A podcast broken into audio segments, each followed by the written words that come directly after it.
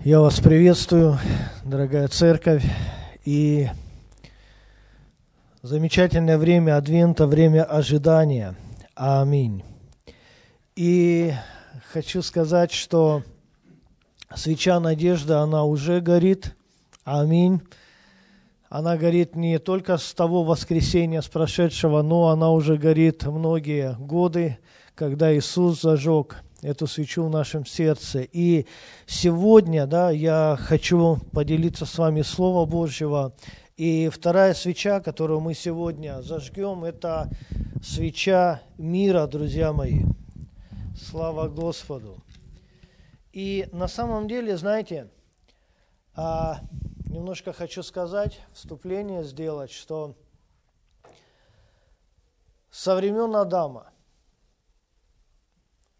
мир пошел немножечко не так, как Бог спланировал. Потому что Бог спланировал гармонию во взаимоотношениях с человеком. Но потом грех, он вызвал внутренний конфликт. Дальше мы видим, что Адам и Ева, они потеряли мир с Богом. Почему? Потому что согрешили. И дальше мы видим вот это беспокойство, да, смерть, а, суета, она просто стала набирать обороты.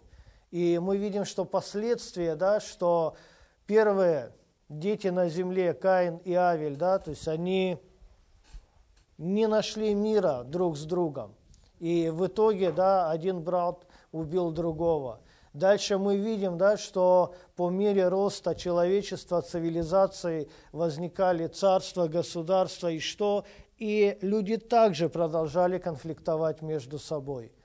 И в любом случае, знаете, а по-человечески, если посмотреть на историю вообще цивилизации, историю человечества, историю мира, то мир, мир в целом, да, как бы состояние мира, почему-то да, в человеческой, человеческой истории достигается да, но тяжелым путем.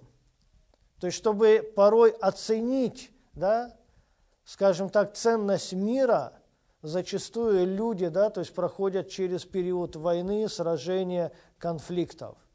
И вот здесь мы должны понимать, что Господь Иисус, да, Он действительно, когда был рожден в этот мир, когда пошел на крест, когда принес себя в жертву, для чего? Для того, чтобы прежде всего да, восстановить мир человека с Богом. Потому что когда у человека есть мир со своим Создателем, когда у человека есть мир с Богом, тогда он просто не нуждается ни в каком конфликте. Ему он незачем. Почему? Да? Потому что он все может да, то есть примирить и себя, и других с собой через жертву Иисуса Христа. И сегодня мы зажгем свечу мира – и сделаем это последовательно, да, от свечи надежды, потому что когда в нашем сердце есть надежда на Господа, тогда в любом случае она рождает мир в нашем сердце. Аминь. Который действительно является нашим таким путеводителем, да, чтобы мы не потерялись. И давайте с вами откроем местописание Евангелия от Луки, вторую главу, и сегодня мы будем говорить о второй свече Адвента, это свеча мира или Вифлеемская свеча. И хочу сделать акцент на свече мира. Послушайте, я думаю, что состояние конфликта нам очень знакомо. На данный момент, да, я думаю, что каждый из нас может быть, да, может быть, да, в какой-то мере имеет, да, определенный конфликт. Конфликт с самим собой. Вот что-то мне не нравится в себе. Что-то я бы хотел изменить. Конфликт со своим близким. Да, что-то мне не нравится в нем. Я бы хотел его изменить. Да? Может быть, кто-то смотрит на нас, и мы думаем, да, что мы живем с ним в гармонии, да, а он уже, да, то есть многие дни помышляет, как бы тебя преобразовать. Потому что, да, то есть ты начал раздражать. Ты смотришь, да, в принципе, да, мир после грехопадения находится в состоянии конфликта. И вот это состояние конфликта, друзья мои, оно не дает нам созидать. Никто не строит в то время, когда воюет. Все средства куда идут? На войну. Да? Все время уходит на конфликт. Все да, для фронта, для вооружения, для укрепления. И вот здесь мы должны понимать, что цель Бога – дать каждому из нас мир совершенный. Для чего? Для того, чтобы мы да, все же созидали. Чтобы мы действительно да, то есть строили Царство Божие внутри себя, чтобы мы устраивали свою жизнь, чтобы мы выстраивали взаимоотношения с родными и близкими, чтобы мы строили да, то есть свои дома, чтобы мы устраивали их – чтобы вся наша сила, время и ресурсы тратились на что? На созидание, а не на вражду. И давайте посмотрим на Евангелие от Луки, 2 глава.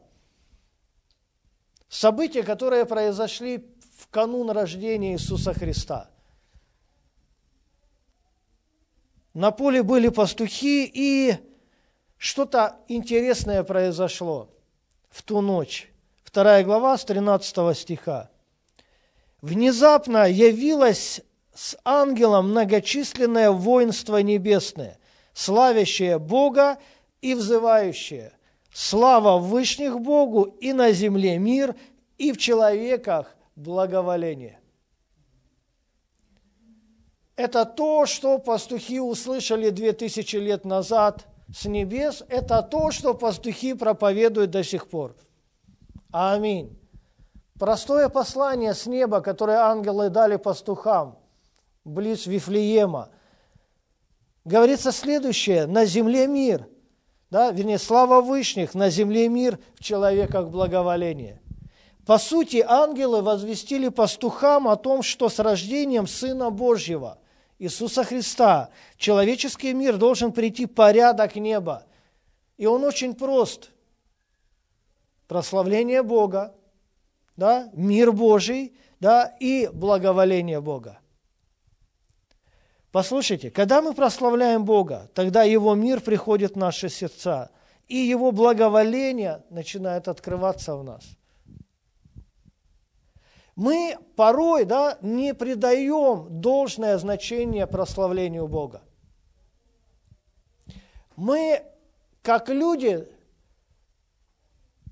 порой что делаем, да? То есть мы начинаем искать причину. Ситуация не такая, как мы хотели, да? Ситуация сложная, ситуация безвыходная, да? И мы начинаем что думать? За что мне прославлять Бога? Вот пусть Бог что-то сделает для меня – да, пусть он изменит ситуацию, да, пусть он выпрямит все, пусть он разрешит, и тогда я такую ему воздам славу. Ну, до этого момента можно и не дожить. Почему? А потому что мы заменяем Божий порядок своим. Послушайте, что возвестили ангелы пастухам? Прежде всего, посмотрите – с чего все начинается, да? Слава Вышних Богу. Хорошо благодарить, когда все хорошо. И то мы порой забываем об этом. Так все хорошо, что даже все, я, я даже забыл прославить Бога. Но послушайте, очень важно прославлять Бога, когда не очень хорошо. По какой причине? да, потому что когда я славлю Бога, да, что такое прославление Бога, да, я превозношу Его. То есть своей хвалой, да, своим превозношением я ставлю Бога выше обстоятельств. Аминь. Потому что что хочет мир, что хочет дьявол, что хочет, да, то есть грех, чтобы мы прославляли его. Пришла ситуация в нашу жизнь, что мы делаем? мы начинаем прославлять ее. Как она велика, как она трудна, как она неразрешима, да? что у меня не хватит сил. И с каждым, словом прославления ситуации, что мы делаем? Мы возвышаем ее над собой, возвышаем, возвышаем и возвышаем. И доходим до таких размеров, да, что приходим к элементарному выводу. Она насколько велика, что даже Иисус не может мне помочь. Даже Бог, да, то есть не может ее разрешить. Но если ты ее прославил, если ты ее возвысил, да, тебе тяжело с ней справиться. Но по мере, да, прославления Бога, что мы делаем, да? Мы возвышаем Его больше, больше и больше. Прославление ставит Бога больше обстоятельств. Аминь. Больше ситуаций, больше трудностей. Это знаешь, как просто привести жизнь в порядок. Через прославление, да, то есть сделать Бога выше всего. А дальше, да, то есть уже Господь со своей высоты начинает, да, давать мудрость и благодать в разрешении в любой ситуации.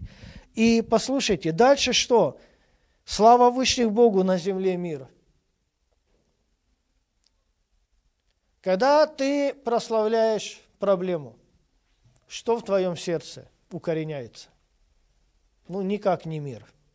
Страх, беспокойство, сомнение и тому подобное можно перечислять долго.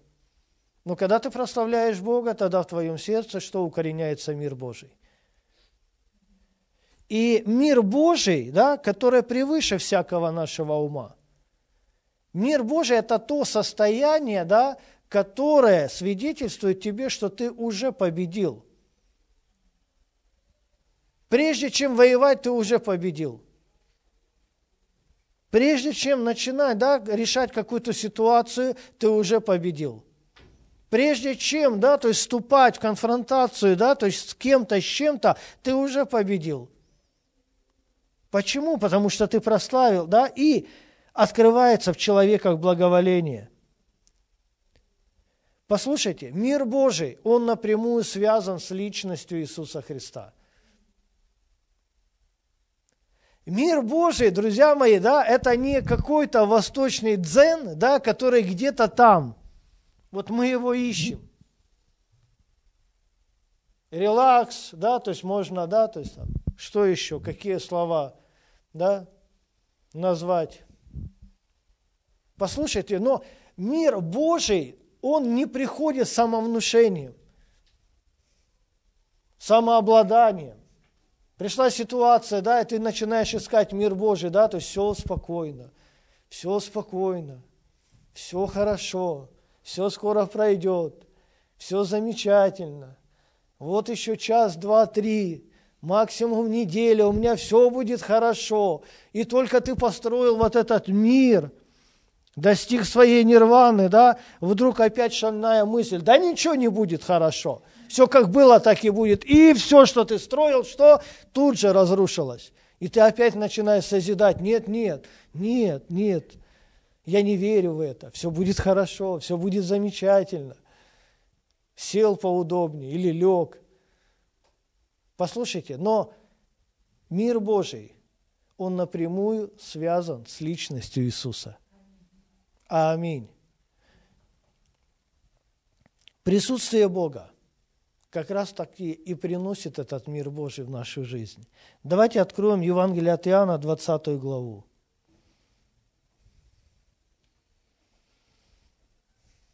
Послушайте, вот когда мир Божий наполняет твое сердце, в твоей голове могут находиться разные мысли, которые будут бороться одна с другой которые будут опровергать, которые будут находить аргументы за и против. Но твое сердце, оно будет в абсолютном мире.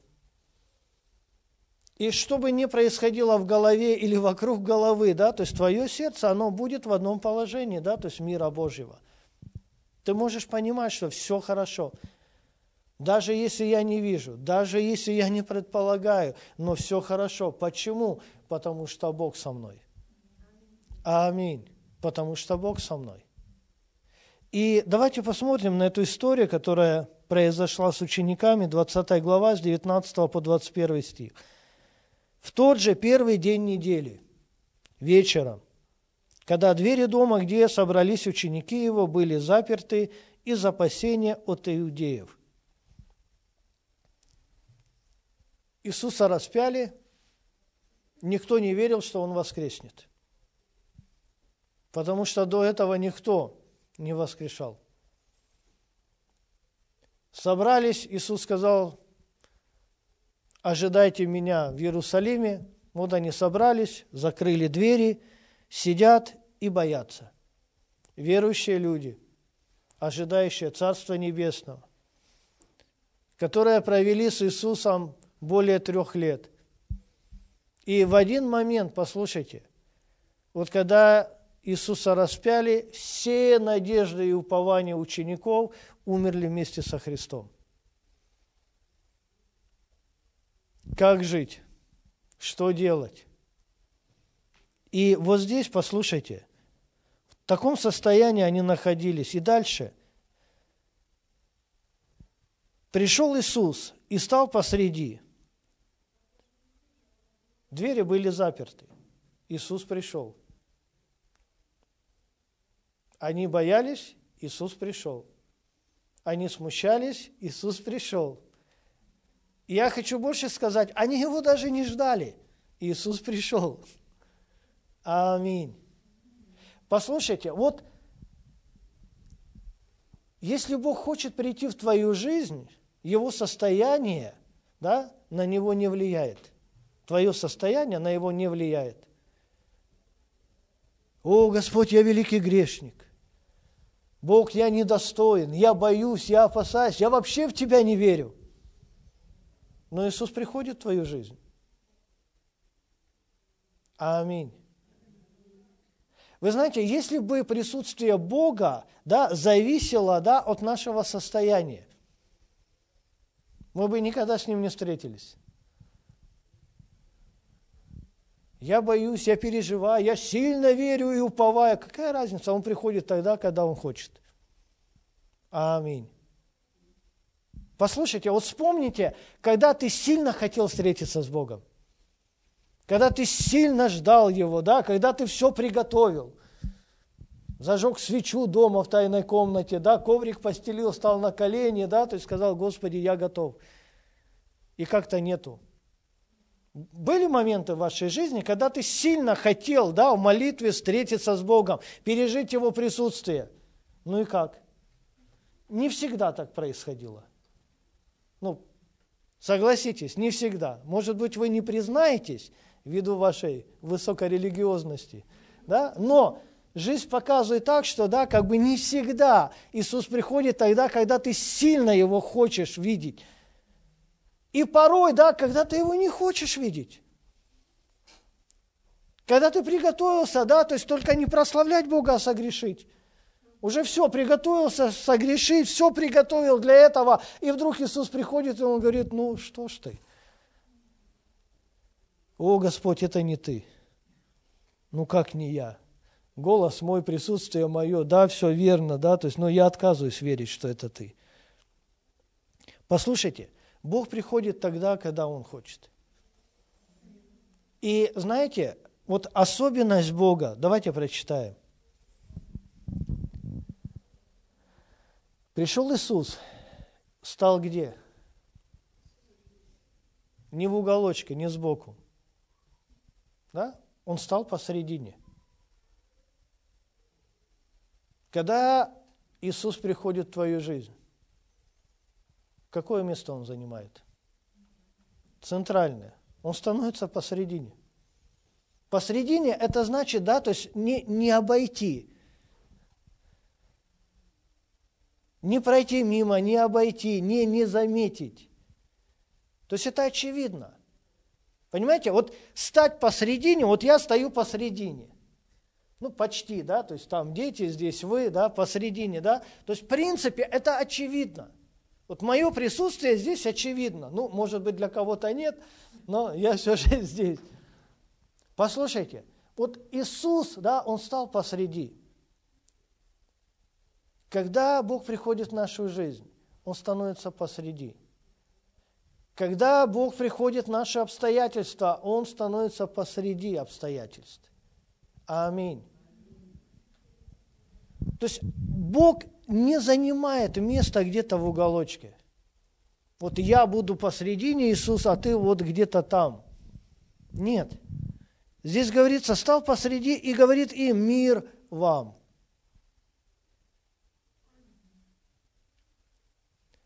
Послушайте, вот присутствие Бога было выражено чем? Миром. Мир вам. Почему Иисус так поприветствовал их? Это, знаете, не такое традиционное восточное приветствие, но это то, с чем Бог всегда приходит в нашу жизнь. Он приходит со своим миром. Присутствие Бога, да, вот ты можешь сказать, вот как, как я могу узнать, да, то есть присутствие Бога, в чем оно выражается в мире Божьем? Вот бывает, да, то есть моменты, когда ты не знаешь, что делать, как, в совершенном смущении, панике, страхе. Бог приходит, да, занимает центральное место в твоем сердце. И как результат что? Мир Божий наполняет тебя. И ты смотришь, казалось бы, да, то есть на ситуацию, на которую ты смотрел секунду назад и говорил, это невозможно, ты смотришь в ту же сторону и ты говоришь, какой пустяк. Все возможно верующим. Ты смотришь, да, на обстоятельства, и ты говоришь, что, ну, все смогу в укрепляющем меня Иисусе. Ты смотришь, да, казалось бы, да, то есть на неразрешенные дела, и ты говоришь, да, это вообще легко. Почему? Потому что мир Божий, он обладает в твоем сердце. Люди могут спрашивать тебя, да, почему ты так спокоен? В чем, да, то есть ты говоришь, ну просто Бог внутри меня – Аминь. Говорит им мир вам. Сказав это, он показал им руки и ноги и ребра свои. Ученики обрадовались.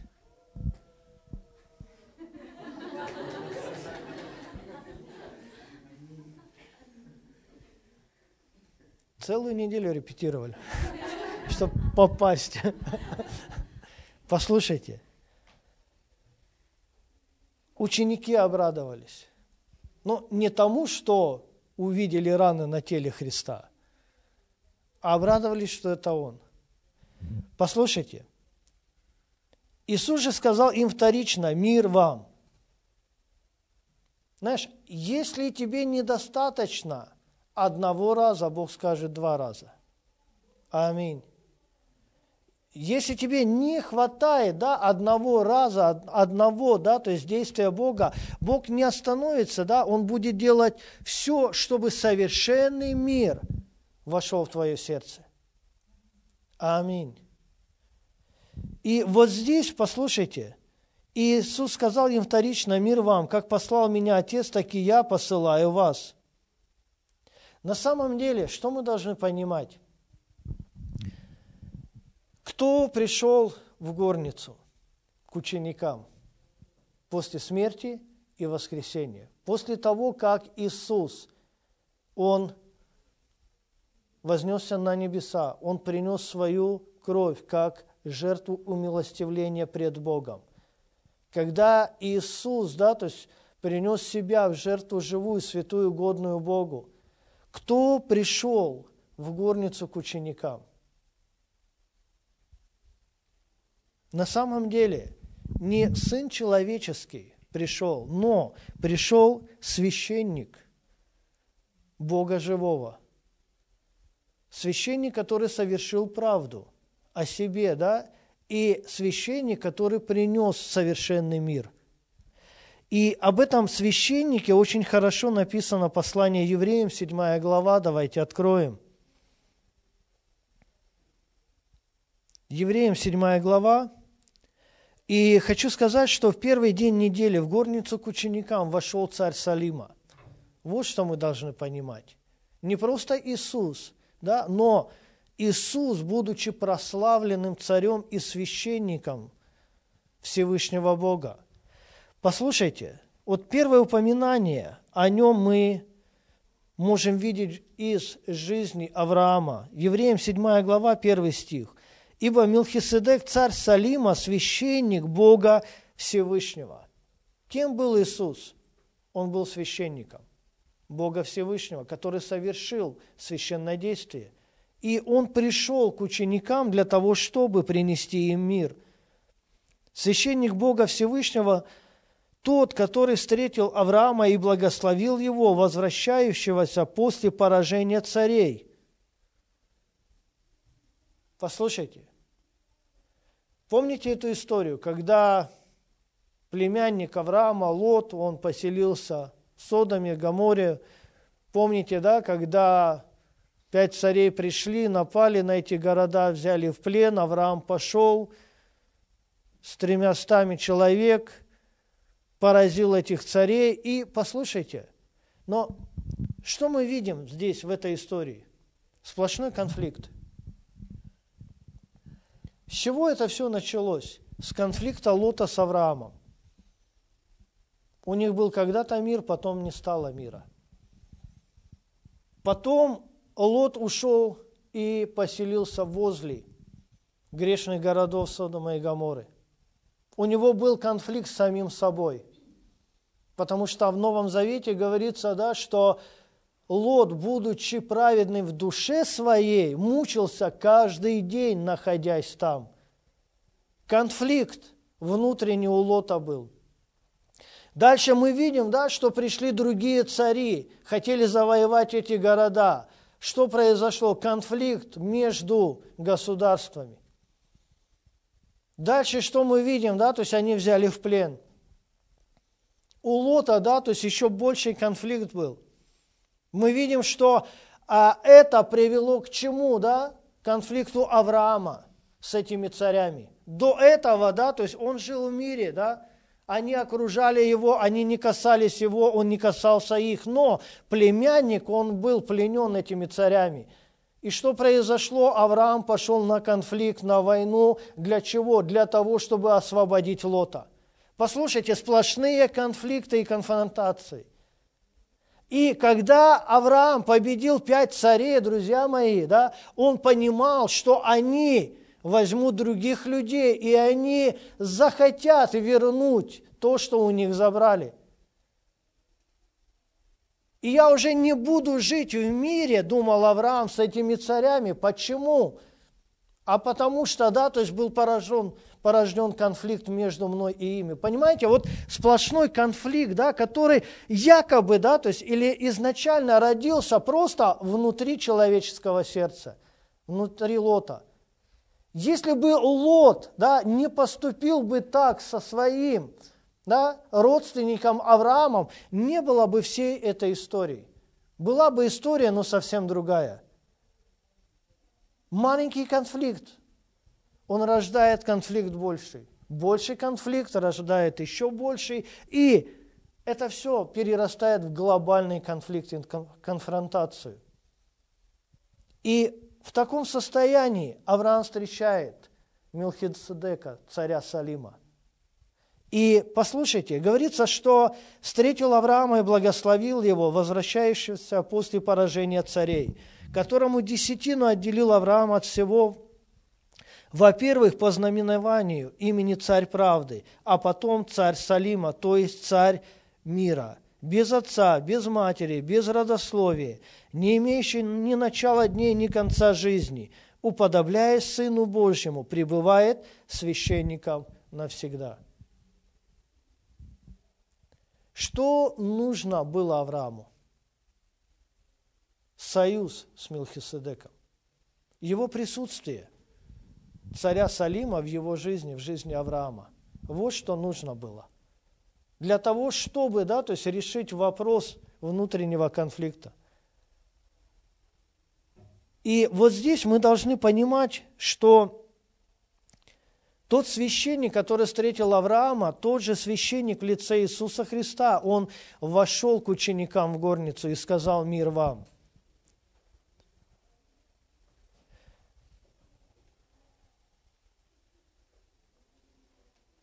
Принимая Христа, человек примиряется с Богом. Послушайте, Каждый из нас когда-то совершил это священнодействие, примирился с Богом, попросил Иисуса войти в свое сердце. И что мы приобрели? Мир, прежде всего с Богом.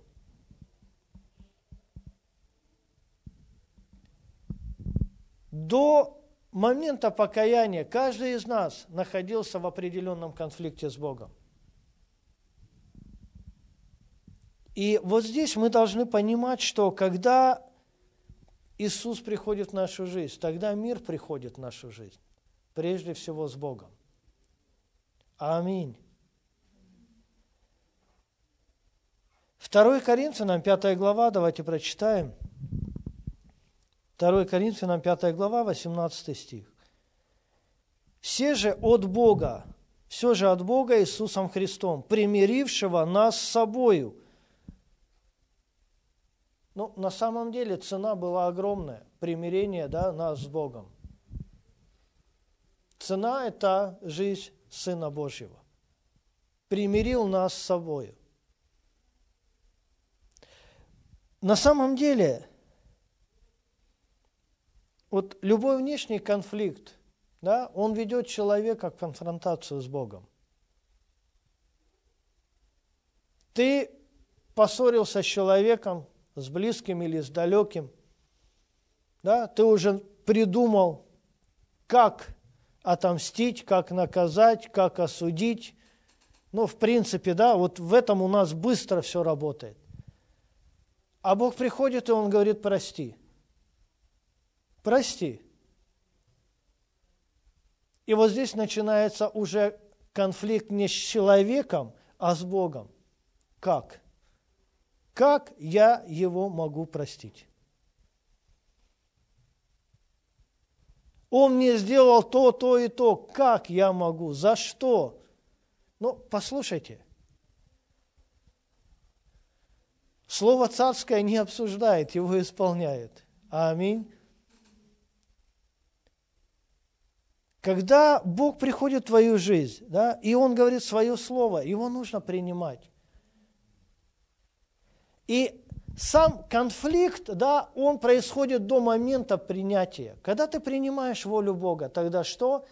Мир Божий приходит автоматически. И ты уже не смотришь на Его Слово как на что-то трудное, ты уже смотришь на Его Слово как просто то, что дает тебе благоволение и благословение. Аминь. Принимать или отпускать, да, приходить или уходить, да, то есть если Бог тебе говорит что-то, сделай это. Аминь. И результатом будет Его божественный мир, Его присутствие, примирившего нас с собой и давшего нам служение примирения, потому что Бог во Христе примирил с собою мир – не вменяя людям преступлений их, и дал нам слово примирения. Послушайте, вот мир, да, в человеческом понимании, он как достигается порой? Путем компромиссов. Чтобы примириться сторонам, да, людям надо пойти на определенные компромиссы. Придумать их, зафиксировать, провозгласить и исполнить. Но мир Божий достигается не путем компромиссов, а через жертву Иисуса Христа. Аминь. Послушайте, служение примирения. Если два человека, да, они находятся в конфликте друг с другом, они могут примириться, да, очень просто, если каждый из них изначально примириться с Богом. Все. На самом деле, да, конфликт исчерпан. Если два человека, да, примирятся с Богом прежде всего. И если люди не идут друг к другу навстречу, да, то есть, но вот здесь надо послужить, чтобы они пошли к Богу навстречу. И тогда они побегут друг другу навстречу. Аминь. Почему? А потому что в Божьем присутствии и с миром Божьим.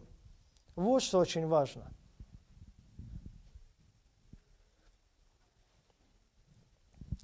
Взять семейный пример, послушайте, муж, жена верующие, и у них есть конфликт. Бывает так в жизни? Бывает. И муж и жена общаются с Богом одинаково, Бог их слышит, одинаково к ним приходит, но не одинаково, да, то есть они себя ведут, но они находятся в конфликте друг с другом. Муж пошел поститься, жена молиться, но при этом в конфликте друг с другом. Что Бог говорит одному и другому? Примирись с кем? Со мной прежде всего. Примирись, да, то есть как бы с тем призванием, да, в котором ты находишься, как мужчина, как жена. И когда муж и жена примиряются с Богом, тогда все чудесно становится в доме.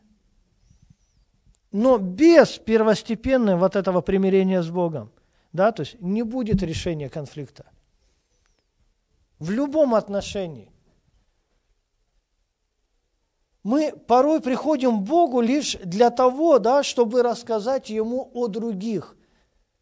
Но Богу это не интересно. Он хочет да, с тобой общаться о ком? О тебе. Иногда, да, то есть мы обманываем себя, мы думаем, что рассказав Богу о других людях, да, мы так хорошо помолились. Господь, я прихожу к Тебе во имя Иисуса Христа, Отец, да, и молюсь Тебе за брата.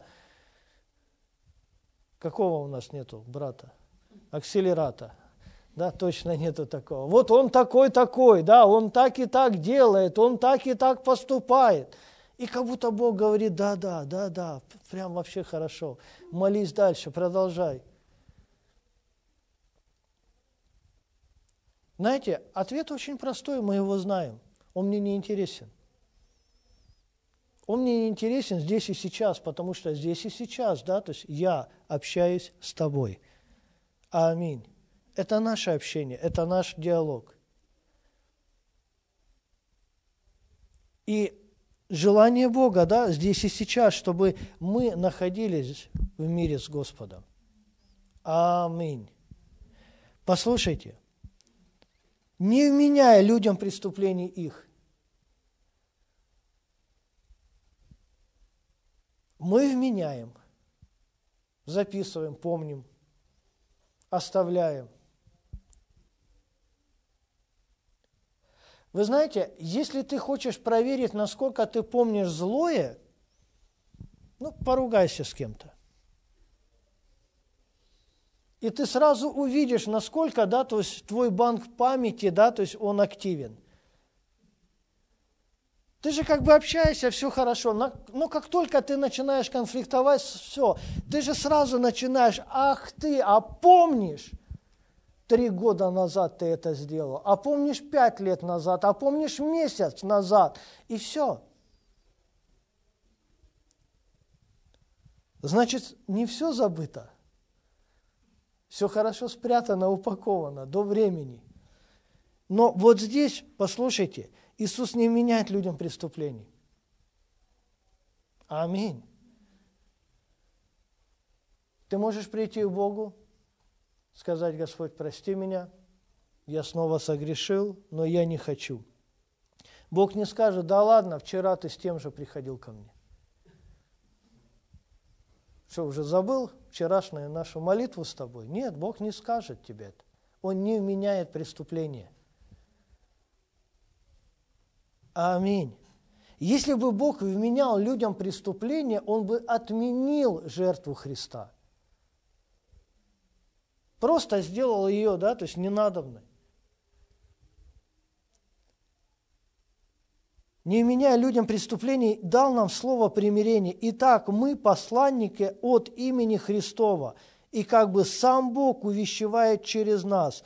От имени Христова просим, примиритесь с Богом. Вот в чем решение в любого конфликта. Примирись с Богом. Когда ты примирился с Богом, тогда с Богом ты можешь примириться хоть с кем. Аминь.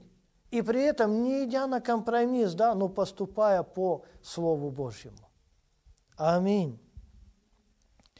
Мир Божий как следствие нашего послушания царю Салима, царю мира. Если ты послушен Богу, тогда мир Божий да, сходит в твое сердце. Он владычествует внутри тебя. Книга Колоссянам, 3 глава, 15 стих. «И да владычествует в сердцах ваших мир Божий, к которому вы призваны». Мы призваны к миру Божьему. Но чтобы мир Божий был внутри нас, нужно что, друзья мои? Отреагировать на призыв. Аминь. Если ты не реагируешь на призыв Бога, тогда и мир Божий, да, он не будет внутри тебя. Вот почему, да, причина многих конфликтов человека с Богом. Нету реакции на призыв Бога. Бог приходит и что? Делает призыв в твою жизнь. Сделай это и это. Если ты послушен, результат мир Божий и благоволение. Если не послушен, да, ты на начале конфликта. Ты будешь постоянно в конфронтации с Богом. А потом скажешь, быть верующим – это так тяжело. Быть верующим – это так печально. Быть верующим – это так невыносимо – быть верующим, да, то есть это вообще сложно и непонятно. Помните юношу, который пришел к Иисусу и сказал, чего мне еще не хватает? Иисус говорит, иди продай имение, и все, и ушел юноша как? С печалью. Почему? А потому что конфликт был. Как я отдам, как я продам, как я оставлю, как я пойду.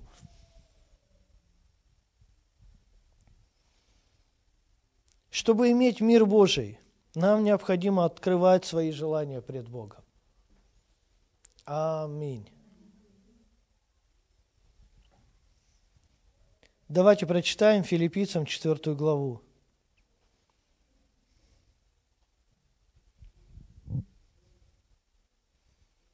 Здесь написано то, что вообще не вмещается в человеческий разум.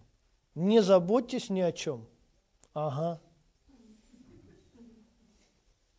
То есть уже начало конфликта. Как? Ты читаешь, и ты не можешь принять, как? Не заботьтесь ни о чем. Да ну, это нереально. Не, это как, как вот, как ни о чем не заботиться, что сложил руки и сидеть, что ничего не делать, а кто за меня будет работать, а кто за меня будет это, а кто за меня то, а кто за меня это. Не заботьтесь ни о чем. Но, послушайте дальше, всегда в молитве и прошении с благодарением – открывайте свои желания пред Богом. Вы знаете особенность заботы? Почему не открывается? Особенность заботы. Она начинает действовать тогда, когда еще ничего нету. Вот ты же еще ничего не делаешь, но заботишься. У тебя полный холодильник еды, да, ты только получил вчера заработную плату, ты сидишь и заботишься, а что ты будешь есть через неделю? Как ты выживешь к концу месяца? Как ты протянешь в этой тяжелой жизни? Как ты вообще сможешь существовать в это время пандемии и QR-кодов? У тебя все есть, все нормально, да, то есть, но ты заботишься. Заботься, потому что заводишься. И забота, да, она так тебя заводит, да, что ты не ценишь, да, то, что ты имеешь. Ты себя куда-то загоняешь вперед, вперед, давай, давай, давай, все, побежали, все. Почему? Потому что я не знаю, как жить через год. Так ты проживи этот год. Не заботьтесь ни о чем. Но всегда в молитве, прошении с благодарением открывайте свои желания пред Богом.